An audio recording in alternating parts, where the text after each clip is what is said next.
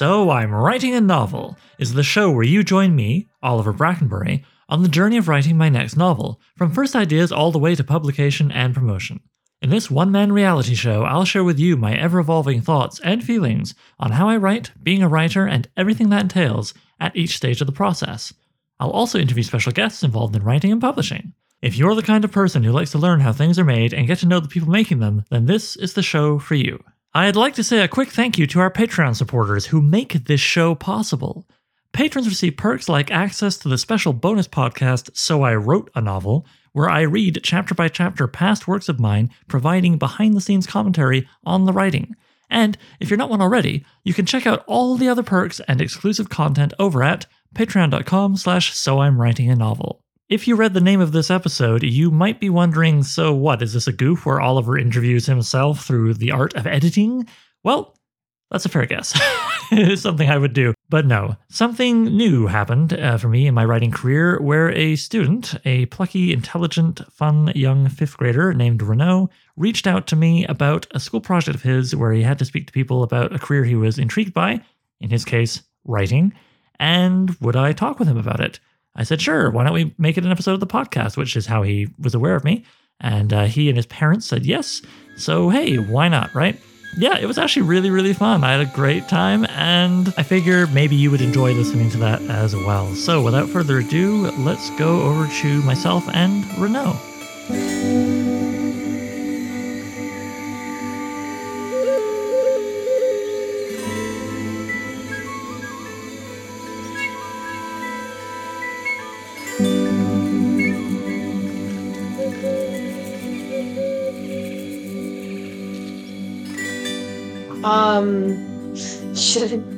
Should you say hello or should I say hello?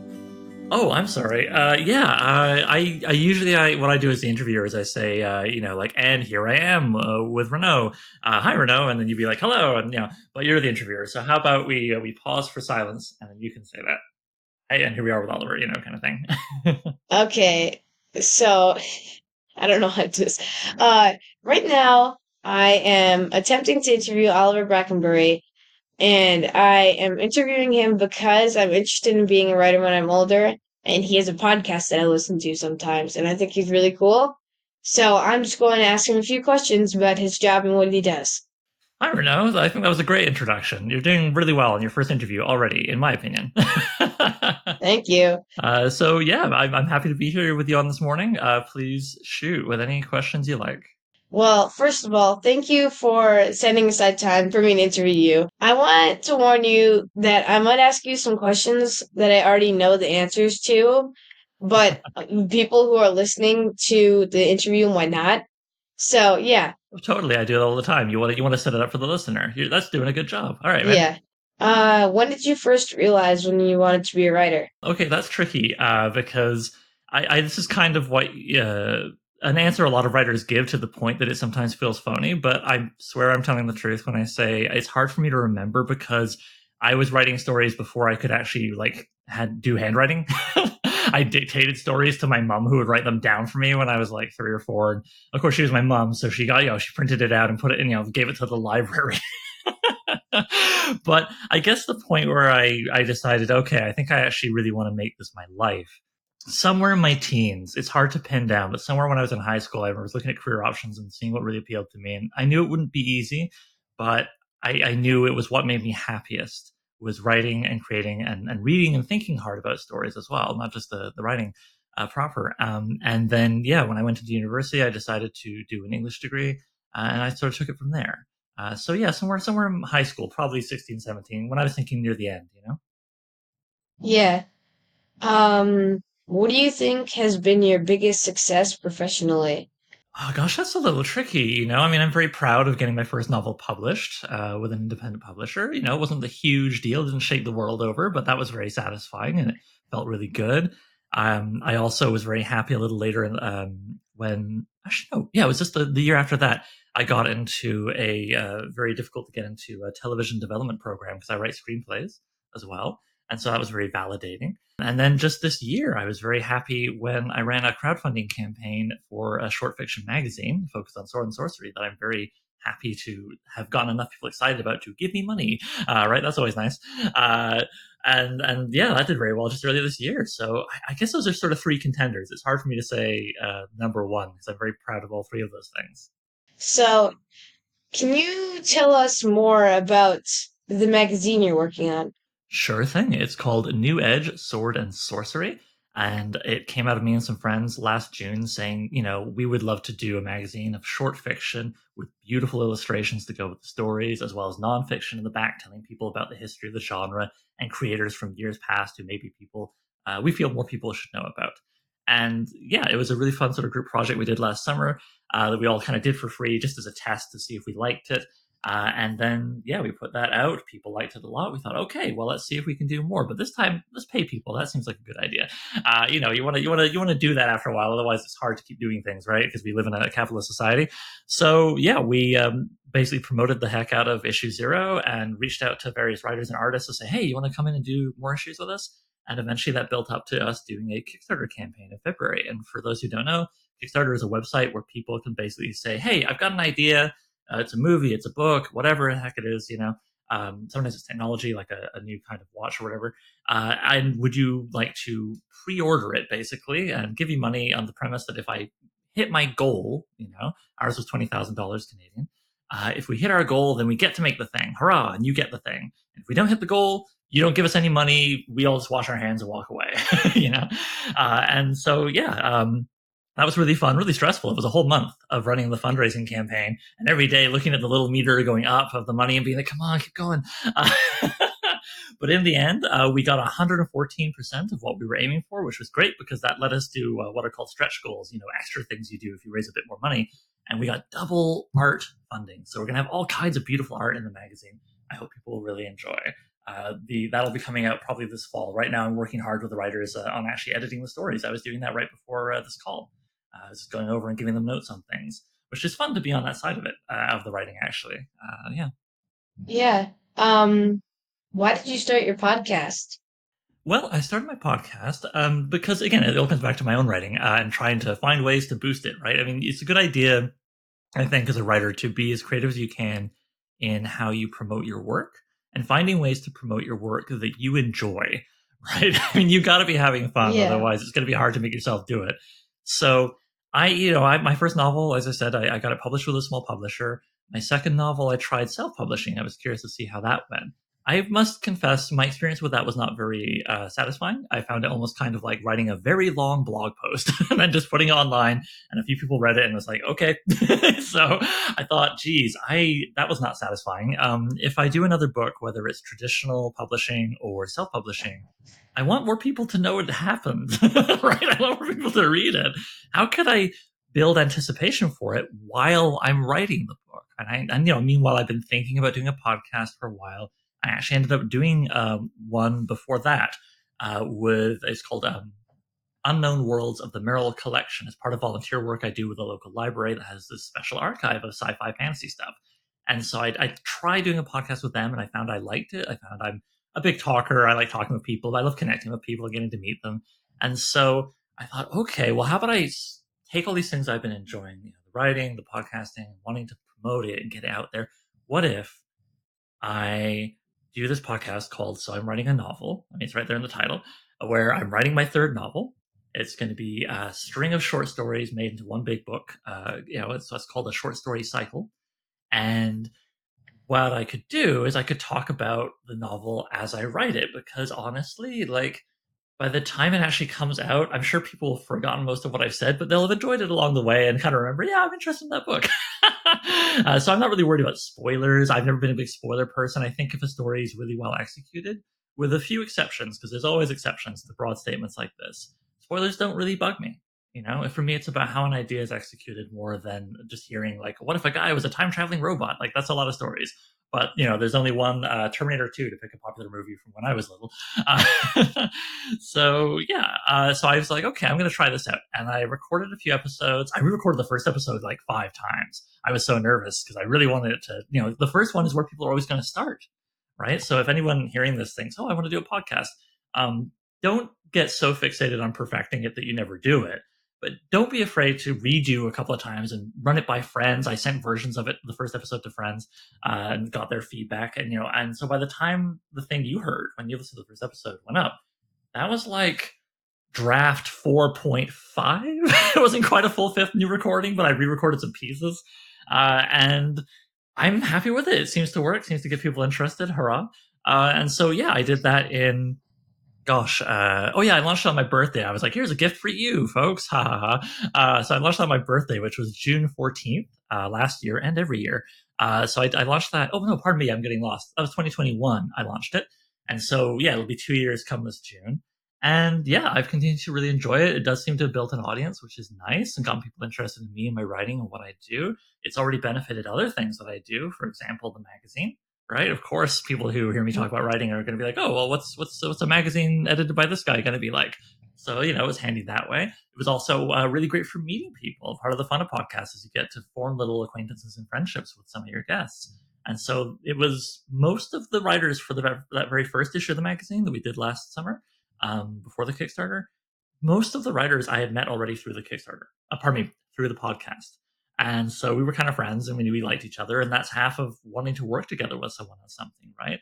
You want them to be a good writer, you want to like their writing, mm-hmm. but you also need to be able to get along well as a, you know, a couple of people. So the podcast has been really fun and helpful in that way. Uh, I don't know yet if it's a capital S success because the book hasn't come out. And so I, I'm still working on that. Uh, but I am working on it. And even though the writing is going slower than if I didn't have a podcast to worry about, um, I'm more excited about the writing because I, you know, I enjoy writing it, thinking, oh, good, I'll, I'll, tell people about this. Oh, that's interesting, you know, about how I'm outlining and stuff. Uh, and I feel like it's building towards something already, rather than being completely in isolation, as often happens with writers. Anyway, I can tell I'm being long-winded. Pardon me, but there's just so many details, and I get so excited. Uh, what's your next question? Uh, this isn't a question, but I love Terminator 2 too. Um, nice. Uh, I another thing I wanted to ask was, what are three important bits of advice that you'd have for a kid who wants to be a writer? Okay. Well, uh, one thing is, I would say if you are worried about being good enough, don't be because part of becoming a writer uh, is just accepting that the very first things you write might not be that great and that's how you learn right? Think about learning how to ride a bike. You're not pulling amazing tricks on your bike the first time you get on. You're gonna scrape your knees and fall off a few times right? So it's just like that with writing. Like i mean your knees will be fine but i hope uh, but uh, but you're gonna write stuff that's kind of messy and like the ending doesn't work and you're not sure how to oh you don't like the title. Like who cares? Like that's fine. Give yourself permission to learn is the first piece of advice I would give. Um, give yourself permission to learn and try your best not to feel embarrassed about sharing your stuff. Certainly for me, I'm lucky. I don't know what it is about me, but I, have never been that embarrassed about sharing my unfinished stories. I mean, think about the podcast, right? I'm telling people about me outlining it. It's not even like the final story. I'm just like, yeah, what if this happened? Um, so yeah, permission. Give yourself permission to to learn. The second thing I would tell them is understand that there is no one perfect way to write no writer ever reaches a point in their life where they go nailed it you know i don't have to learn anything new ever again. Uh, it, it, there's no such thing. And that's useful to know because it can help you also again be easy on yourself. You know go okay well there's no perfect version. There's no final version of how to write. But also it can help you navigate the huge amount of advice on writing there is online. There's so much advice online and so many books of how to write. And i have watched bad advice and kind of bad writing advice books mess people up for a long time. They'll get really bad advice and then they just kind of stick to it for a couple of years and keep being misled, you know, thinking, oh, I'm not doing it right, so I'm not doing it just like that thing. What I what I would generally say about how to spot bad advice is um, I think even if the advice is not even amazing, but like the best way to give advice is to give people tools, right? Be like, hey, here's a thing you can try. Maybe it works for the story you're trying to write. Maybe it doesn't work for another one, but it's like another thing you can do, another skill within writing. Whereas the bad way to give advice, I find, um, and you run into this a lot. I ran into this uh, quite a bit when I was young. Um, is when you have a writer who thinks, well, I like how I write. Therefore, how I write is the good way to write. Everybody should write like me.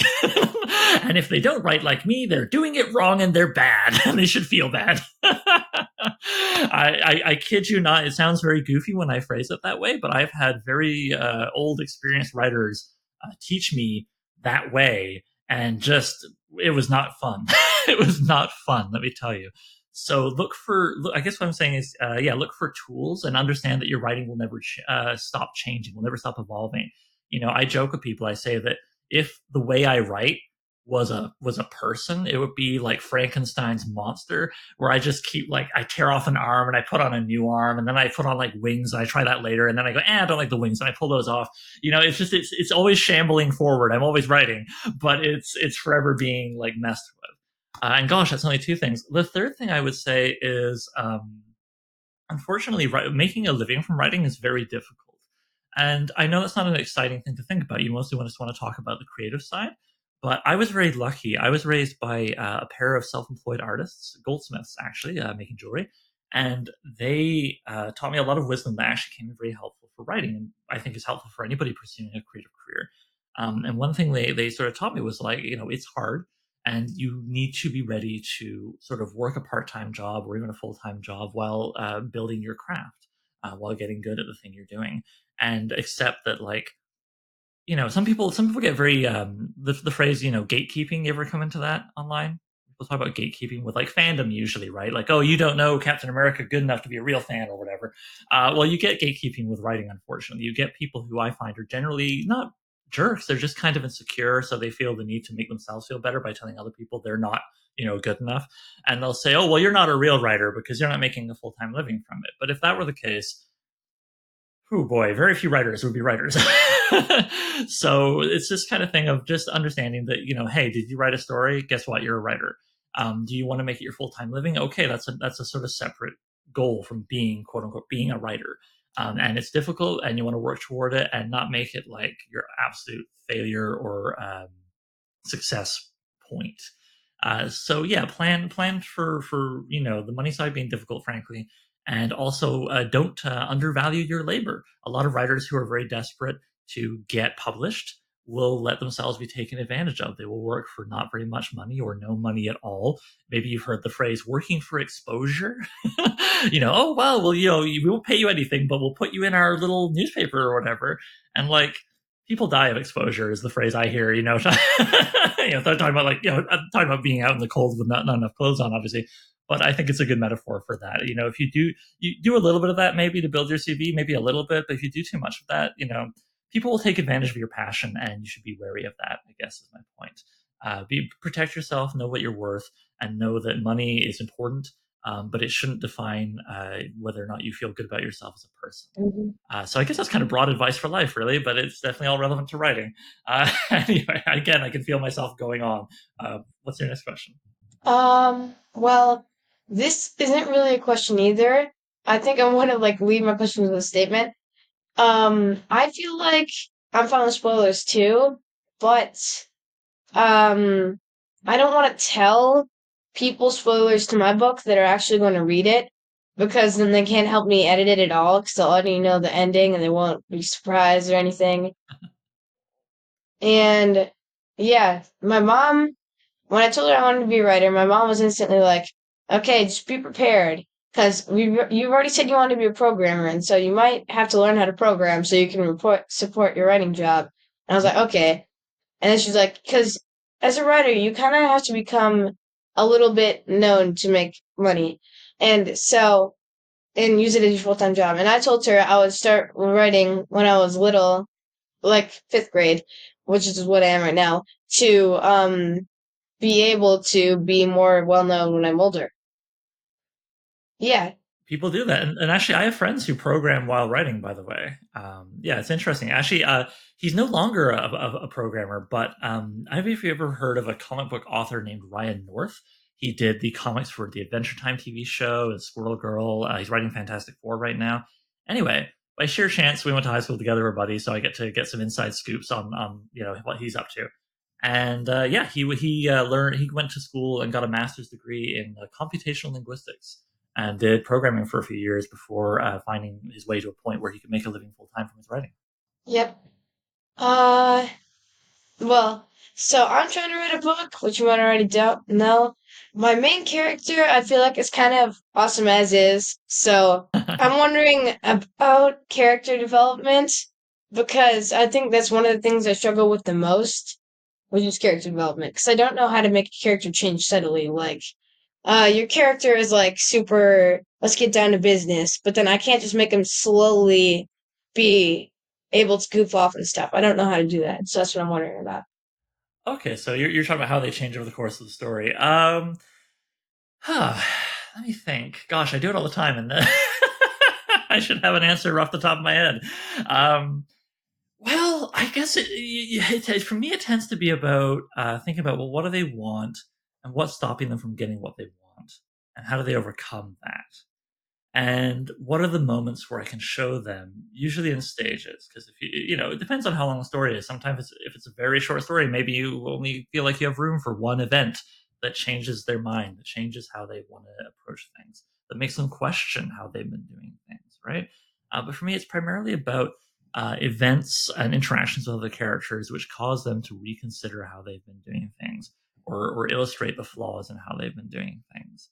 Uh, sometimes you have a, a, straight up intervention. You might have another character just yell at them, be like, "You gotta stop doing the, you gotta stop doing this thing, man. You gotta stop being so angry all the time. It's getting in the way of, uh, you know, I don't know, trying to get that boy to like you or something. You know, they don't like angry people. You gotta, if you want people to connect with you, you can't be so angry all the time. Uh, okay, well, how do I not be angry? And okay, well, then you explore that, you know. And so, you, you yeah, it's about um, challenging them, having having events that make them reconsider how they do things, because it's very rare that someone in life is sitting perfectly still thinking about how they would like a muffin.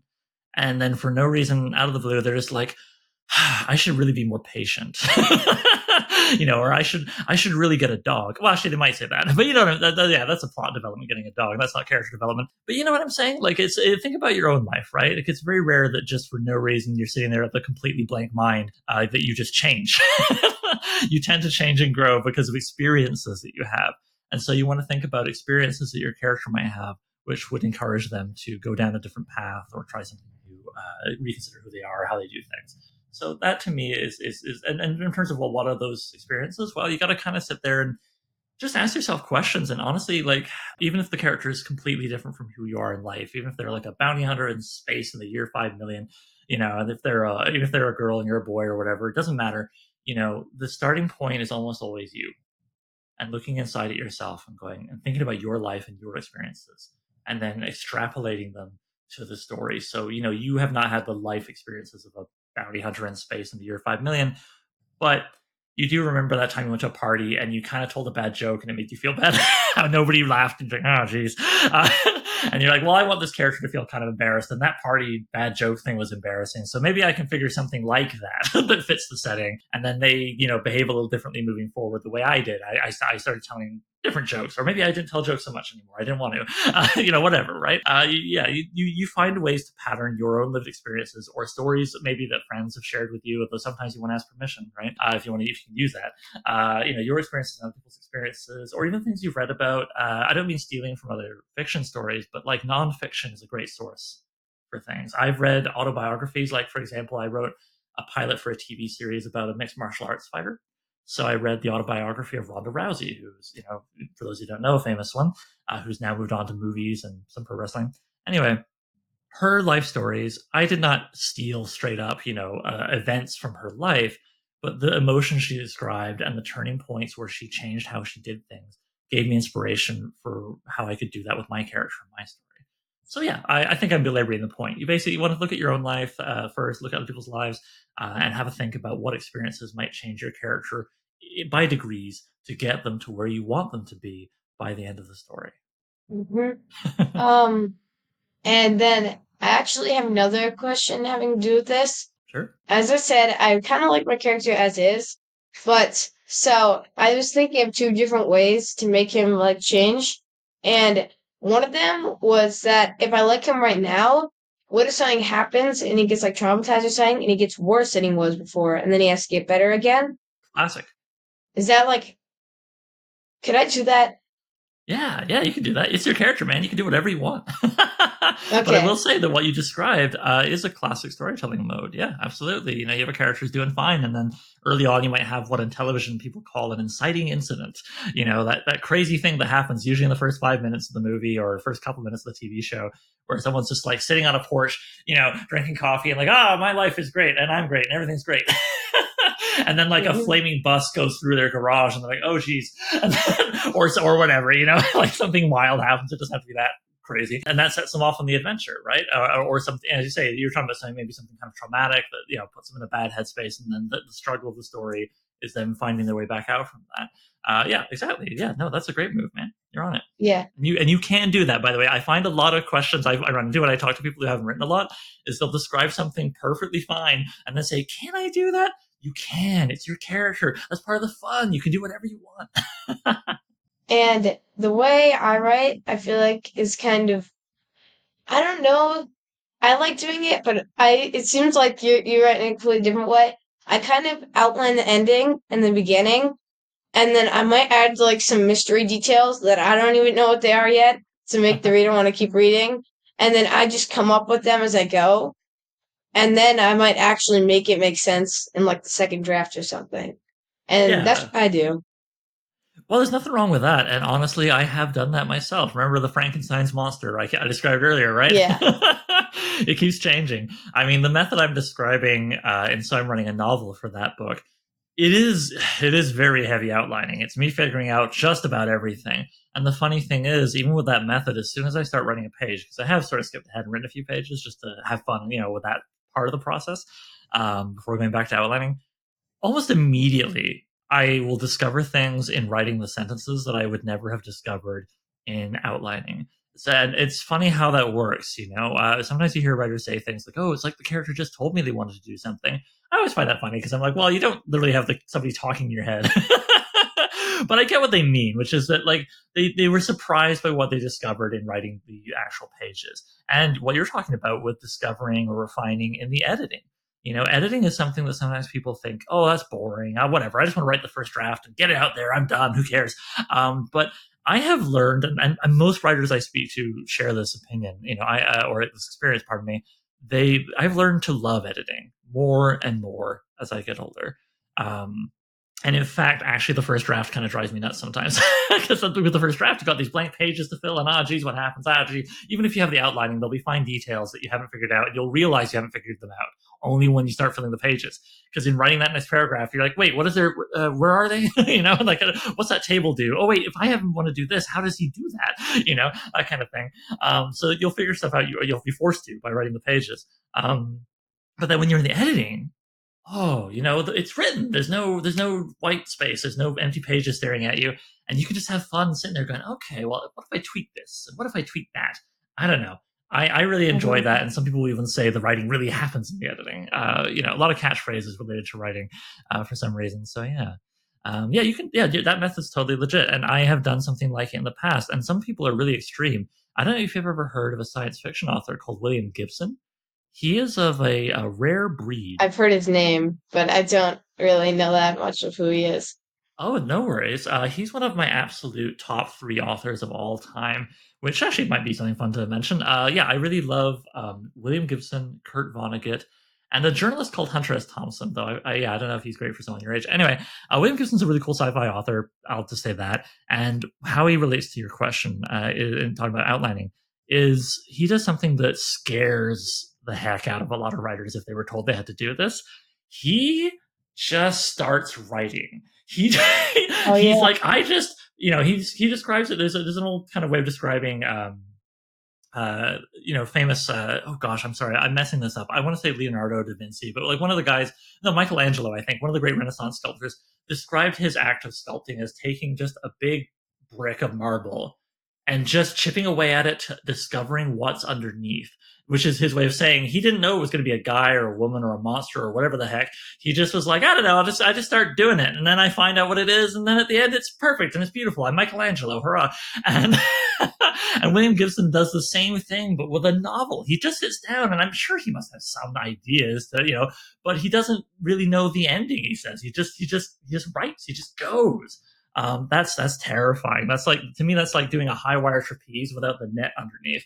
Um, so there's all sorts, I guess, is my point in terms of how much people figure things out uh, in the outlining stage or the prose stage or the editing stage, and you just got to find out what Frankenstein's monster you know works for you uh, at the time of writing.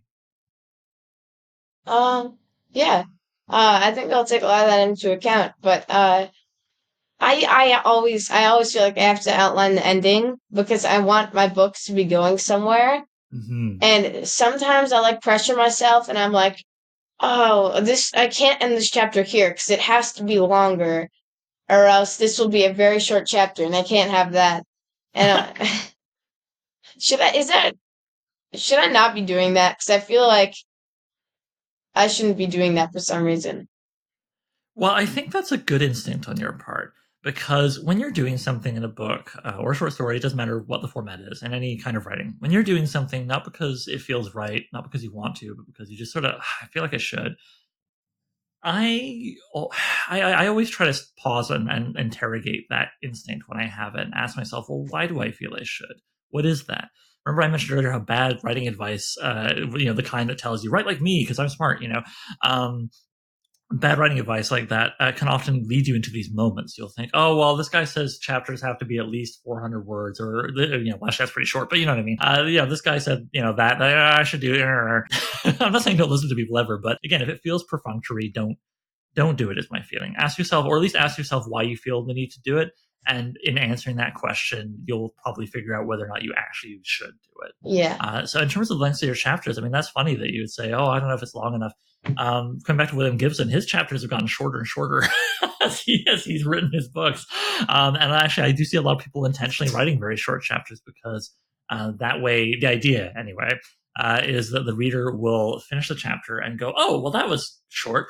I can stay, you know, I imagine them reading in bed at night, you know, oh, I can read another chapter. Oh, I can read another chapter. And it keeps them reading until next thing they know, woof, they've, they've gobbled up half your book. And oh, wasn't that exciting? Um, you know, and, the, the, but it may be sometimes you want a longer chapter because, you know, or even a chapter that's like a short story unto itself with a clear, you know, beginning, middle, end, and, and telling a whole thing. Um, because that's what's right for the rhythm you're trying to create for the reading. That very short chapter, you know, pulling people forward thing I just described I mostly know people who do that who write like action, you know, thrillers, you know, so that kind of thing where the story's moving really fast. And so you want the reading experience to be like the story. Um, but if you're doing something more relaxed and more calm, maybe like kind of like a mystery, you know, you want people to really spend time in the in the setting, trying to look for clues and really get to know the you know the feel of the characters and everything. Really look closely at stuff. I'm really bad at making those. Oh yeah, well don't worry. You know, if you if you want to if you want to do them, you you know the best thing you can do is read lots of them and uh, practice, practice, practice. Um, but yeah, yeah, yeah. So um, I think I've answered your question. Pardon me, I kind of went on a bit. I have a lot of opinions about writing, as you can tell. yeah. Um, I don't know if you've heard of this specific book, but I think you've probably heard of the author who wrote it because he's one of the most famous authors. Uh, the book I kind of it's the only Stephen King book I've been able to read, and it's called Eyes of the Dragon. Oh. And I really liked it. And it was kind of dark, but kind of not dark. And so another author, I don't know if you've heard of this one, but I really like him too. His name is Jonathan Stroud. Have you heard of him? I've heard the name. I haven't read anything by him. I've read a bunch of Stephen King's, of course, but uh, yeah, not uh, not Jonathan Stroud. He wrote um the book that I love that he wrote the most is called uh, Bartimaeus, and I'm not going to give you any spoilers, but it's like about these humans that can summon demons to like protect them and stuff. Mm-hmm. And I really like that. And I think I kind of, since I've read a lot of his books, I think I kind of write a bit more like him now than I did before I read the books. And yeah, I was wondering, I was wondering if that's a good thing or a bad thing.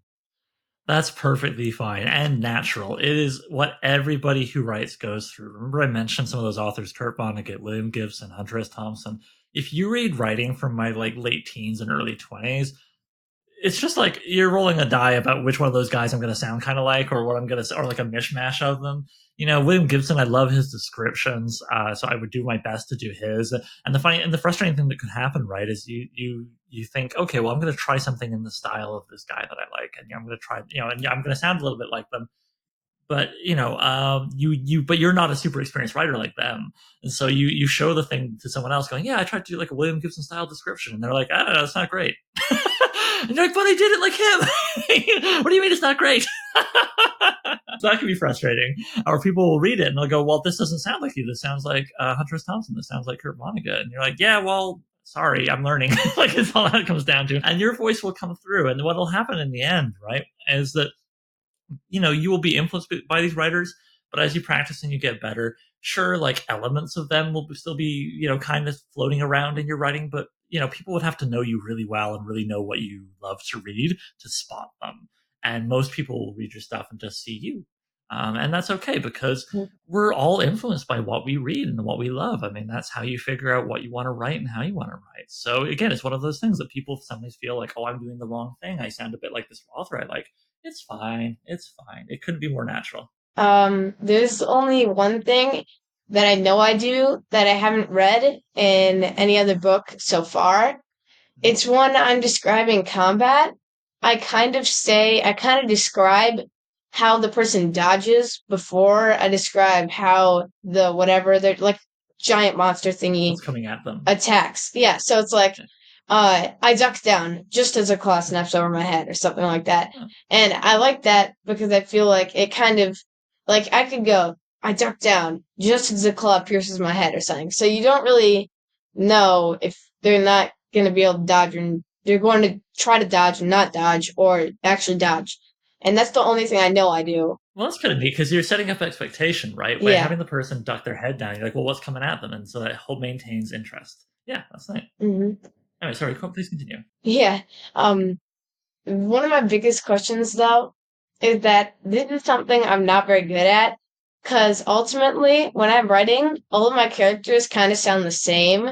Like they could just be one person. And so, what my question is, how do you make the way a character talks and thinks different from another character? So, like, you can tell you're inside of that character's head, or this one, or this one. Well, uh, that is a classic thing that we all have to struggle with and figure out. I definitely, my early stories, it was like 10 Olivers talking to each other, which is a nightmare for some people. Uh, but yeah.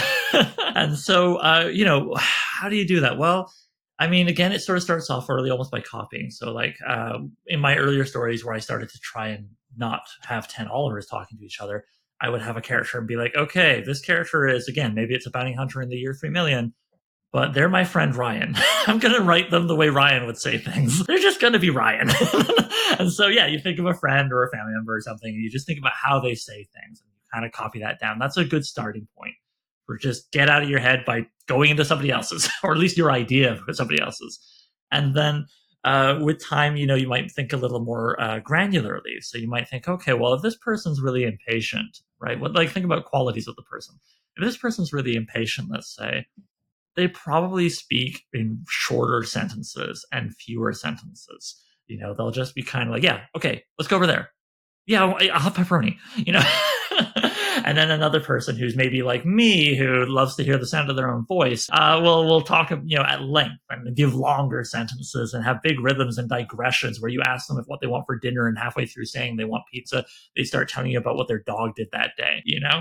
Um, and and like word choices and these kinds of things you all it all comes back to um, to character really. I mean i think the most you know people sometimes ask like what's more important plot or character or this or that I mean, it's all important is the big answer, but for me, the number one thing is character because we're human beings, love to spend time with other human beings. We're social animals, right? That's the cliche. And most stories I've ever read, if the plot's not terribly interesting, I might still really enjoy it if I love spending time with the people in that story, and the people being run through that plot. You know, I have TV shows I love to rewatch, and I already know what happens, but God, I love spending time with those people, right? Um, so it all comes down to understanding people and thinking about them and why they do things. And like I said, you're the first, you're the person you know best. So you always start with you, mm-hmm. and then you mm-hmm. kind of move outward to like buddies and friends. And then over time, you'll get enough practice that you'll just kind of think about, okay, you won't, you won't even necessarily think about buddies and friends. You'll just look at the character and go, well, who do I think they are, and how can I express who they are?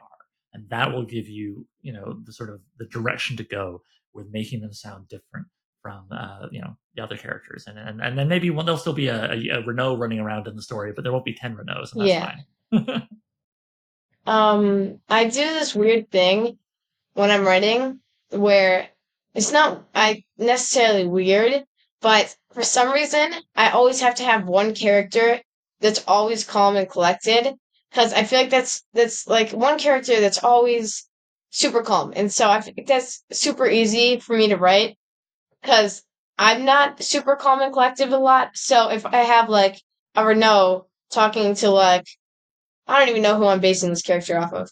Anti Renault, Mirror Universe Yeah. Renault, the opposite of Renault. Yeah, I've done this. This is fun. Yeah. Yeah, so it's it, it's it's kind of easy to draw. I mean, not draw, write the opposite of you too. Is what I feel like. You're absolutely right. Yeah.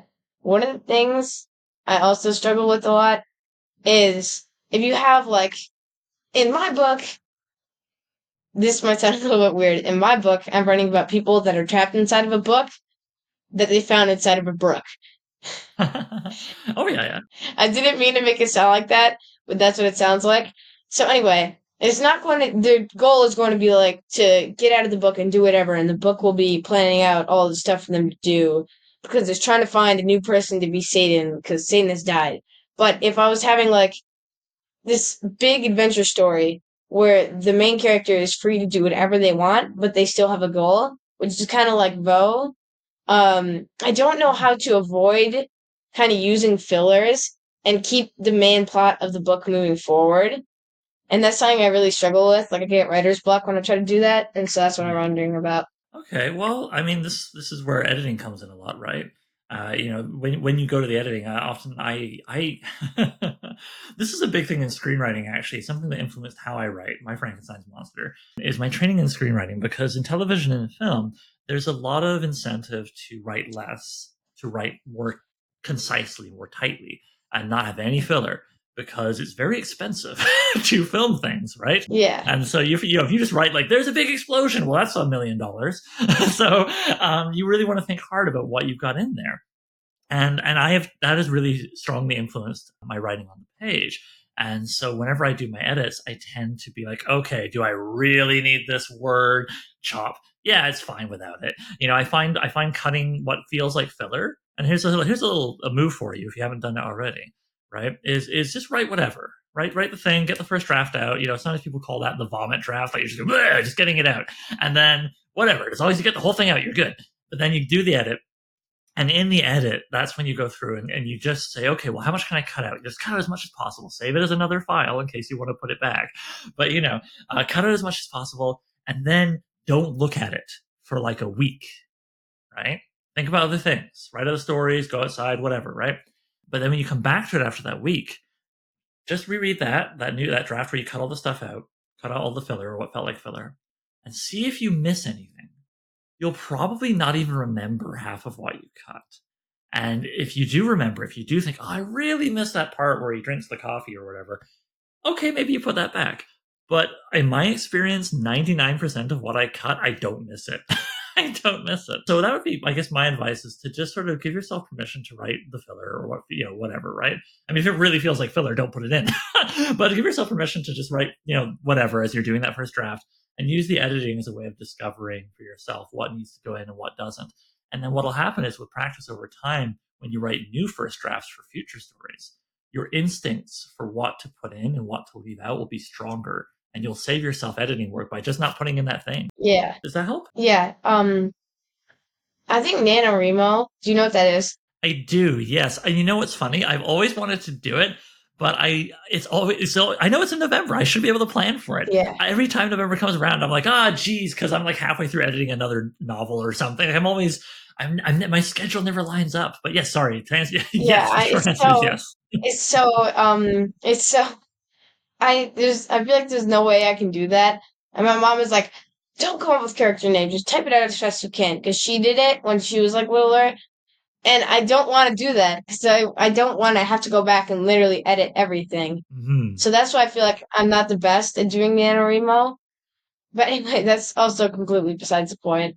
That's okay. Although, let me just say, NaNoWriMo is not for everybody, and I know very experienced writers who either just don't like the idea or they tried and it didn't work for them. Yeah. So, like I said, there's no one way to write. It's a fun challenge, and it's a good way for people who have trouble starting writing. Like they just get in their heads, and they they they're you know they're perfectionists, and the timer of NaNoWriMo will help make them write. But like I said, it's not for Mhm. everybody. And I personally, like, by the time I became aware of NaNoWriMo, it had been around for years by the time I, I, I found out what it was. I had already completed big stories and I kind of knew I could do that. So, Yeah. and I, and I didn't need it to get me to write because I always want to write. hmm So it's not something I personally need. Doesn't mean I'm better than anybody. I've got other stuff I, I got to work with on my writing. But uh, but yeah, it's not for me, and I think that's something else to to consider. Maybe it's just not for you, or maybe you know you'll try it and find out for sure one way or the other. Yeah. And the not just this it sounds like something I already said, but the way I write is weird in terms of at school I finished my ELA activities early since they're kind of easy for me. I'm not good at math. I'm not the best at math, but I'm pretty good at ELA. So this ELA is kind of easy. So anyway, Pardon me, so I, I don't know that one. What what's ELA?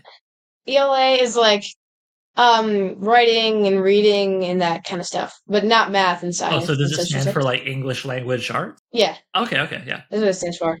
Alright. So, um, I finished ELA early, and then I just kind of I have this green notebook that I got, and I just kind of write my book in the green notebook. Hmm. But then when I get home, I have to type my book out because, of course, you need to do that to be able to actually try to get it published or anything, and to actually be able to edit it better. And so I type it out, but then I just get bored of typing it out.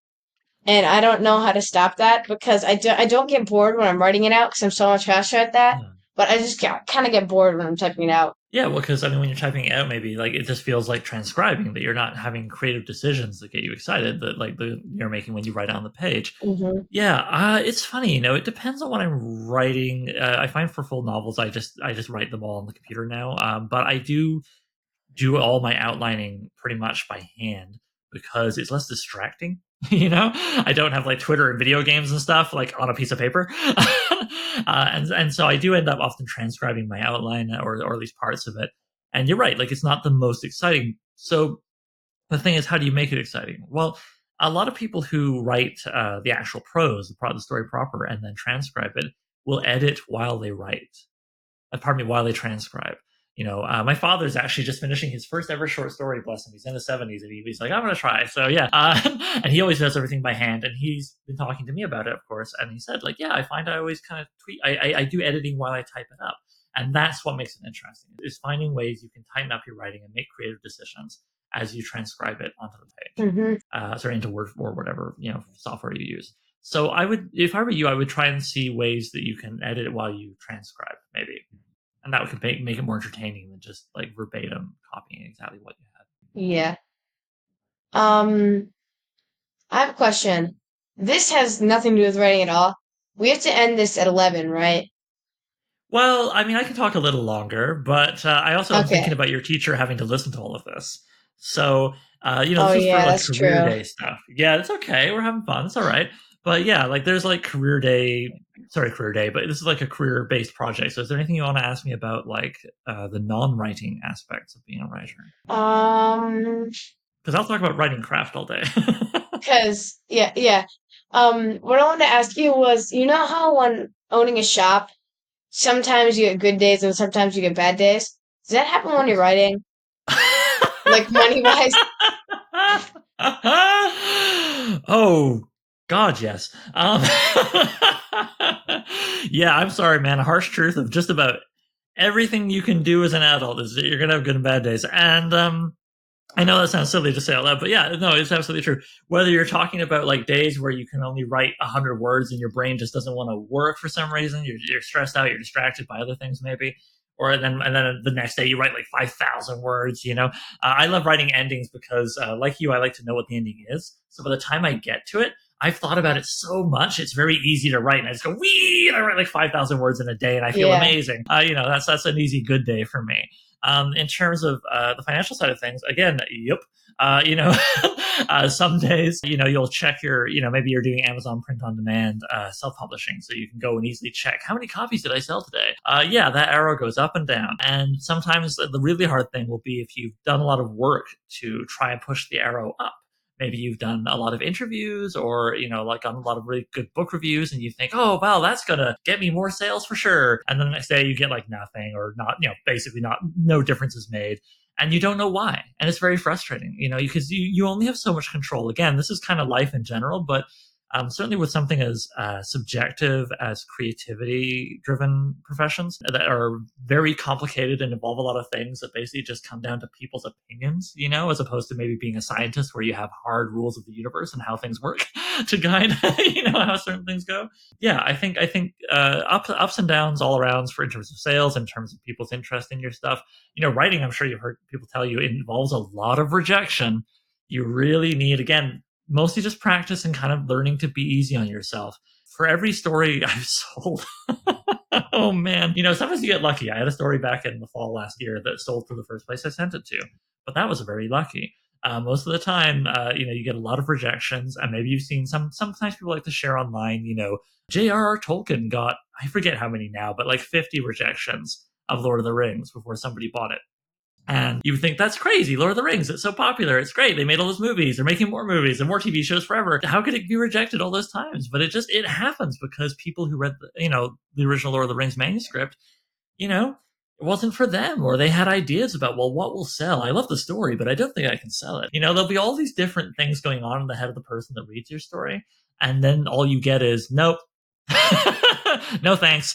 Or maybe they just say something that you completely disagree with. They're like, I think your story was too short. And you're like, I thought it was too long. And so, yeah, the, the, navigating those, the ups and downs of whether it's the straight money side of it or the, all the rejection that you have to deal with and the sweet moments of acceptance, all those things that happen that are good, but you maybe overestimate because you think, oh, this is going to make my life completely different. Uh, maybe it'll make your life a little different you know, people love to talk about the big break, and it's true that will happen sometimes. But one of the reasons we all love to talk about big breaks when we talk about, you know, people in creative fields, uh, whether they're actors, writers, whatever, is because they're so remarkable, because they're so rare. It's basically like a lottery ticket situation. If you had to work really hard for years to get one lottery ticket, whereas most people I know who make a living at it, or even if they don't, but they're very happy with like how much of a part of their life it is. They feel like, yeah, this is what I want writing to be for me they got there gradually. They got there with a bunch of little breaks, you know, and a lot of heartache along the way. A lot of so so yeah, uh, absolutely there are ups and downs, and the trick is to just kind of look at the big picture and keep in your head, well, what is it I want? Where do I want to be? How do I get there? And how do I enjoy where I am right now? You know, because if you don't enjoy wherever you are right now, uh, you'll never enjoy your life. You'll always be looking forward at the next thing and never enjoying where you are in that moment. And that includes where you are right this second, man. I mean, you're in a kind of a fun place where, you know, you're young, you're figuring it out, you've got all this enthusiasm, and hopefully you'll keep having enthusiasm. I mean, here I am, an old man of 40, and you can hear I'm obviously still very excited about writing. And you're in a place where there's no um, financial pressure. You're a kid, like your parents take care of you. you know, you don't have to worry about making rent or buying clothes or whatever. And so you have all this freedom that you'll hear adults talk about and you'll you might after a while get sick of hearing them say it or you know because but here's the secret. We're all very envious of you. We miss being a kid because of course there are things about it that aren't great but as a writer one of the great things about being a kid is having so much more freedom to fail. People are much easier on you. They're like, oh, well, you know, he's in, he's grade, in grade five. Of course, he's not a master at this yet. And uh, you have so much more uh, time and energy to devote to it because you're not worried about raising your own kid, or, or, or, and you're not worried about, like I said, all these other big adult concerns. Uh, so yeah, uh, you know, as, as much as, as you want to become better and you want to keep working toward it, every once in a while, and maybe this is my final piece of advice, you know, this is a good closer. Um, every once in a while, I would encourage you to do something that actually uh, come back to my absolute favorite author, number one, if I had to pick him, Kurt Vonnegut. And you could read him. I mean, he's, you know, some of his books are perfectly fine for your age. Something he said in one of his novels was that it's very important to every now and again just stop, look around, be kind of like, you know, if this isn't nice, I don't know what is. You know, just appreciate the moment and, and, what you got going on. And and for you, I think that specifically relates to the writing. Every once in a while, look at your story and be like, never mind the stuff that you wish was better or that you're you're not sure how to figure out. You got that one moment you really like, you know, that one thing that got you excited or whatever in the story, and just go, yeah, yeah, this is nice. All right, I love this. I get to make this up and it's fun. You know. Anyway, mm-hmm. I hope that answers your question. yeah. Um I can I I know you probably have to go, but can I ask like one more question? Sure. Okay. So, is there anyone you recommend who I can reach out to, and they maybe they can help me with my writing and editing process? Gosh, um, I'm that's tricky because most people who do this kind of thing are extremely busy, and they get a lot of requests, and they get a lot of requests from kids in school, uh, and they end up having to turn them down because you know. But this has been, I, I wanted to do this with you because I've actually not done this before. This is very fun. I've talked to people, you know, off mic, you know, uh, but I've never had uh, a student reach out to me. So I thought I would do it for the fun and the novelty, and because I love writing it, I love helping, you know, people, you know, get better at it. But if I if I was doing this on a regular basis, I'd have to just stop or get paid or something because you know my time uh, has a lot of demands on it. Uh, most of them are me making them, right? Like I'm the guy who made myself do a podcast and a magazine and write novels. like nobody made me do that. But yeah, so it's hard for me to recommend that you like directly contact anyone. However, remember I said earlier about good writing advice, bad writing advice there are maybe books I would recommend, and and not very many. Again, like I, I do think most writing uh, books are not great because they're writers saying, "Well, you have to write like me," or "I have one perfect formula," and that's silly. Uh, what I like are books that teach you tools, and some of them work for you, and some of them don't, and you just pick up what works for you now and you try them out. So you know what? If you give me two seconds, because I have them on my shelf right beside me. I like to refer to them. They're my two favorite ones. Uh, oh. Okay. All right. uh, listeners, you can't see, but uh, I'm, I'm holding out to the camera, so I'll, I'll describe them briefly. One of them is called Steering the Craft, a 21st century guide to sailing the sea of story by an author named Ursula K. Le Guin. Uh, and Renault, if you like, I'll, I'll email you that because um, I know you. I heard you talking about that. I heard you talking about that on your podcast. On the podcast, yeah, yeah, it's true. Actually, yeah. yes, I do talk about it. You know, some of the things in it might be kind of challenging for someone your age, but it's worth checking out because yeah, it's basically a book of exercises that are designed to help you think harder about your writing uh, all the way down to the very granular level. And I find it very enjoyable, very helpful. I've, I've worked through the whole book. I should probably work through. Uh, I've worked through a couple of specific exercises again later uh, regarding particular stories of mine as a way of helping me figure things out. And Ursula K. Le Guin is just a phenomenal writer. Uh, she um, passed away a few years ago. She wrote all kinds of amazing books. You know, a hundred, yeah, hundred years. I nearly said a hundred years. That's not right. Many years. It was like the sixties, uh, the seventies. Uh, she wrote about a wizard school long before Harry Potter. It's called The Wizard of Earthsea. I can't recommend that book enough. You might actually really love it. It would be good for your age. And yeah, she just is a, a very, very smart person who understands the thing that I'm saying because I'm passing on knowledge. I didn't invent what I, a lot of what I'm saying to you today. I didn't invent the idea of tools are better than being given one perfect method in quotation marks um, you know, she's very good at that. I, I, can't recommend checking out her work enough. Uh, her some of her books are for younger people, some of her books are for uh, more for adults, and I don't mean about like blood and guts or whatever. I just mean the ideas are more complex, maybe. Um, so yeah, like I said, I would check her if if you were to start anywhere with her, I would read A Wizard of Earthsea and then sort of take it from there and have fun exploring. Okay. But yeah, Steering the Craft is a good book of exercises. And then a book that isn't, I think actually has some exercises in the back, but I, I kind of didn't bother with those. Another book I really like, and the only other one I'll mention, is called Several Short Sentences About Writing. Verlyn Klinkenborg, which is a heck of a name. Uh, but you Google that, uh, even if you misspell it, I'm sure it'll, it'll come up. I have actually not read any of Verlyn's uh, fiction, which is a strange thing to say when I'm talking about a book about writing by them. But some people, you know, it's, it's okay. You can just go straight to the lessons.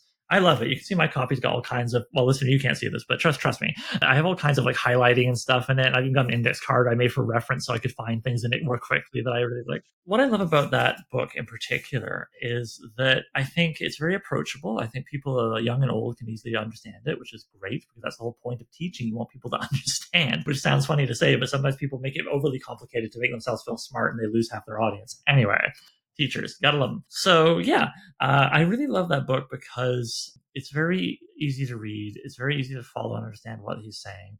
His advice is very good. He's giving you tools, not like the one big thing that you do that's perfect or whatever.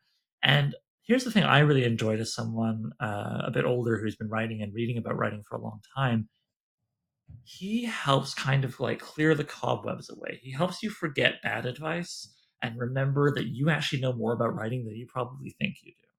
So it's very good in kind of almost like a mental health way, as well as uh, teaching you great stuff about writing that I have used in just my most recent story, which I, but I won't get into specifics. Otherwise my answer will be way too long. So yeah, I would say Steering the Craft or Spires like Le Guin, and several short sentences about writing by Verlyn Klinkenborg.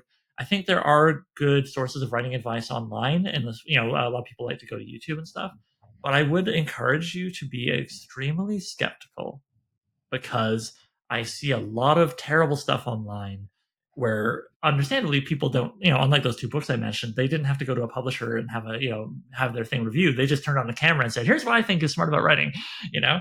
Uh, so so beware. Be be skeptical. There is good writing advice online but a lot of it's garbage and a lot of it is you know like i said very dogmatic is the word telling for telling people like this is the one way.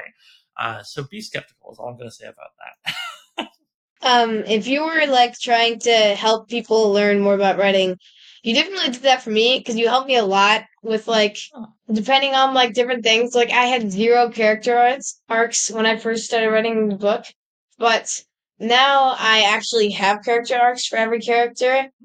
So you you did help me with a lot of stuff. So thank you for that. Oh, you're welcome. And oh yeah, right. People should all listen to me. They should all listen to my podcast. That's that's that's my answer. Go to soimwritinganovel.com. Ah. yeah. Well, I'm, I'm glad, and that's very nice for you to say. Well, hey, I mean, I, it feels like we've uh, we've had our, ourselves a good uh, solid hour interview here. Yeah, I, I, think it would be mean to make your teacher listen to uh, you know another hour.